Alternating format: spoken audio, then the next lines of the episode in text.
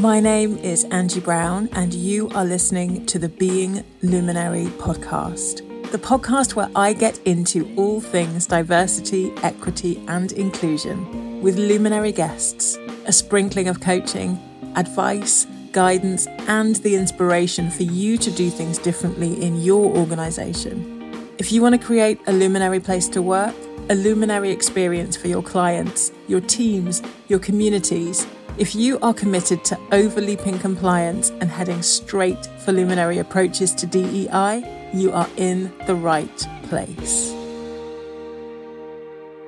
You are listening to the Being Luminary podcast, episode number 78. Welcome back to the Being Luminary podcast, where we are in a special series featuring conversations from our November 2023 virtual summit, Reimagining DEI for a New Era of Ethical Leadership in these conversations, you are going to hear me talking to my guests, thought leaders, educators, innovators in the field of diversity, equity and inclusion. Each window is going to be a bit of a window into our conversation, but also some of the ideas and strategies that we really feel are shaping the future of DEI. I hope you enjoy.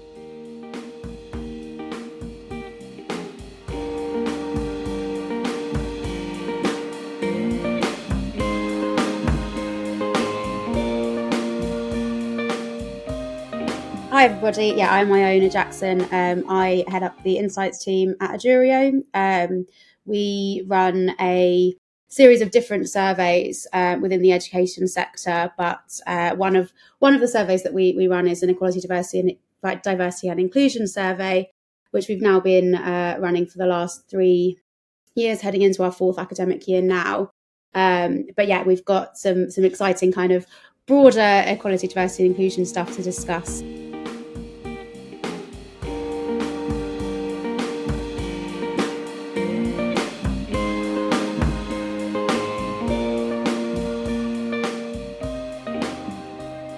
What would you say um, is changing in terms of the discussions that you're having around diversity, equity, inclusion within um, the education sector over the last few years? Yeah, so I'm going to answer that question in two different ways. I'm mm. going to share a little bit about some of the changes in the data, mm. um, but I'm actually going to start by talking about the changes in the discussions that we've been having. So um, it's been really, really interesting. As you say, we we started our journey together um, a few years ago, um, our decision to introduce a, a, focused equality, diversity, and inclusion survey um, came about in the wake of the George Floyd murder and the kind of um, that feeling that the sec- that, that, the sector and beyond had kind of woken up to to the issue and and was kind of in a position now to to really make it a priority. Um, so we started, and um, our our kind of initial survey was, um, as I say, it was a focused one, and we looked at how people with different protect, protected characteristics feel about how their workplace addresses the issue of um, equality, diversity, and inclusion.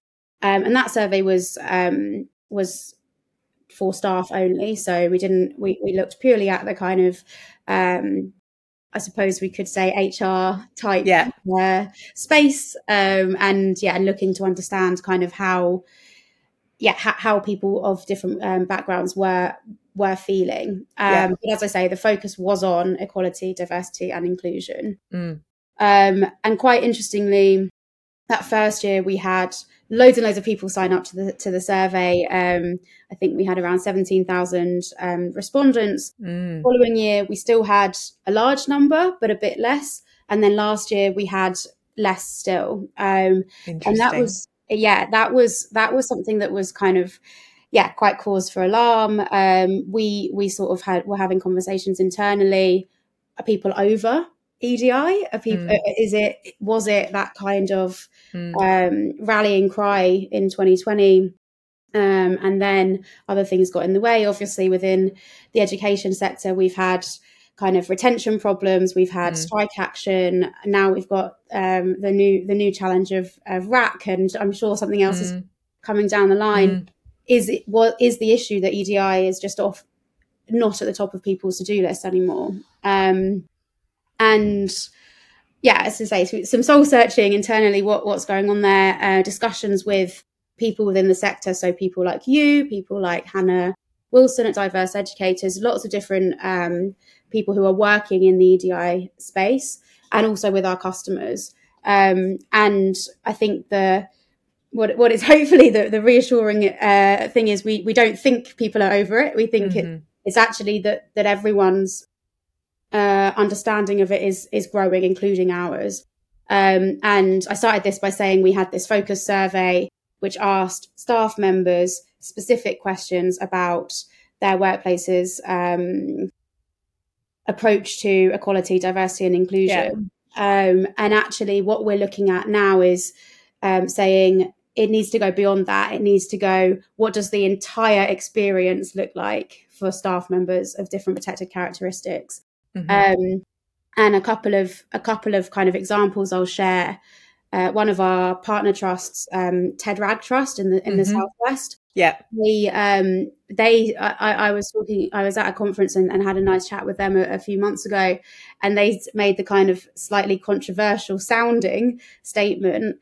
Um, EDI is not part of is, is not on their HR strategy, mm-hmm. um, and it, you think, oh, okay. It's not on their HR strategy because it is on every single strategic pillar of their organisation. Yeah. So, yeah. Um, they've taken it kind of beyond the preserve of yeah the HR team or yeah. um, staff matters and so on. So yeah, one that's one thing. The other thing I'll share is um, the CST um, building strong trusts um, framework and the Department for Education's high quality trust frameworks, which is um, what the DFE are using for making decisions on kind of trust growth and whether or not to approve um, trusts mm-hmm. more schools. Uh, both of those frameworks do the same. They put um, kind of inclusion matters across the entire um, spectrum. So they might have a school improvement pillar, uh, but within that, they have to have they, they have specific items on it around um, inclusion and, um, and and DEI matters. So I think that's kind of one thing about the mm. overall trends that we've seen. Yeah. Started, it was it was this HR topic. It was this thing about staff. It was it was it was there, and now yeah, it has moved beyond that. Um, mm. And so going forwards here at Edurio, we are now um, when we're we're making sure that in each of our staff, pupil, and parent experience surveys, uh, we're able to capture protected characteristic information as yeah. well to yeah. ensure that yeah we can now look at your workload uh yeah lens of your protected characteristics yeah. your relationships and so on great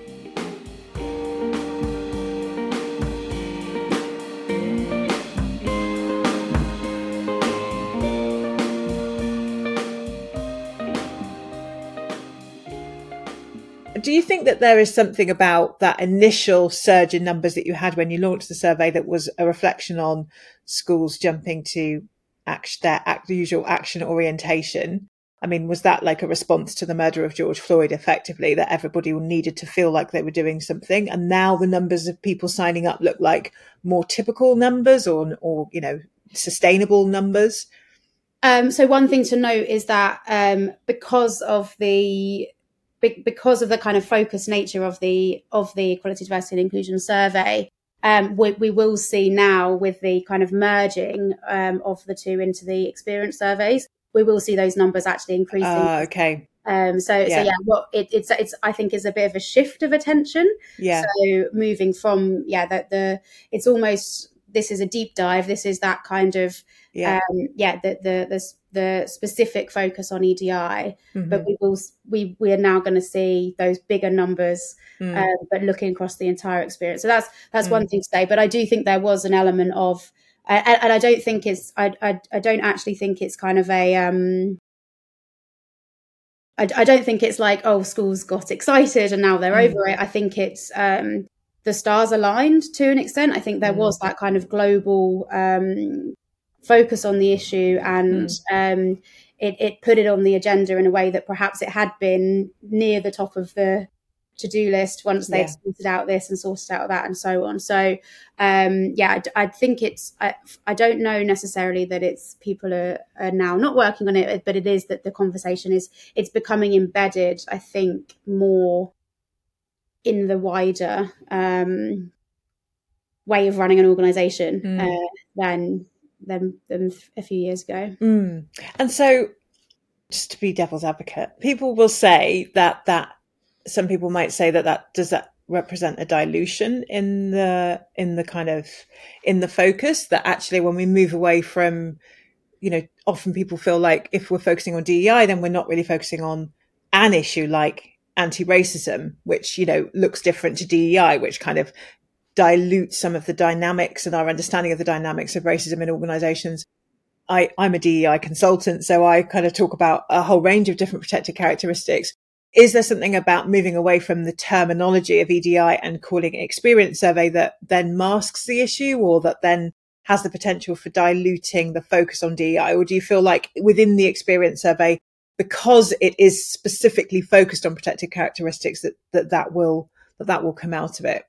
Yeah, bit of both. I think mm. there is that risk. I think that um I think that yeah, that you it could be a footnote. It could be here's what the experience looks like and by the way it's particularly bad for this group right that's, okay that's yeah. not that's not going to be a um that that will be a, a kind of worse outcome than, yeah, than sure. looking at now yeah. um but actually i think that it yeah the, the opportunities are greater um if you're able to kind of see where in the experiences are the issues um mm.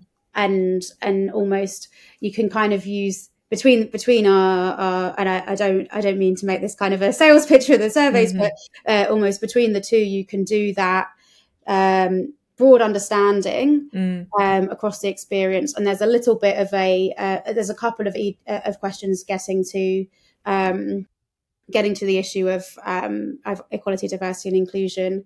Um, so you can do that kind of broad understanding. Um, you can also do a deep, you can do the deep dive survey mm-hmm. as well. So that, that remains um, available.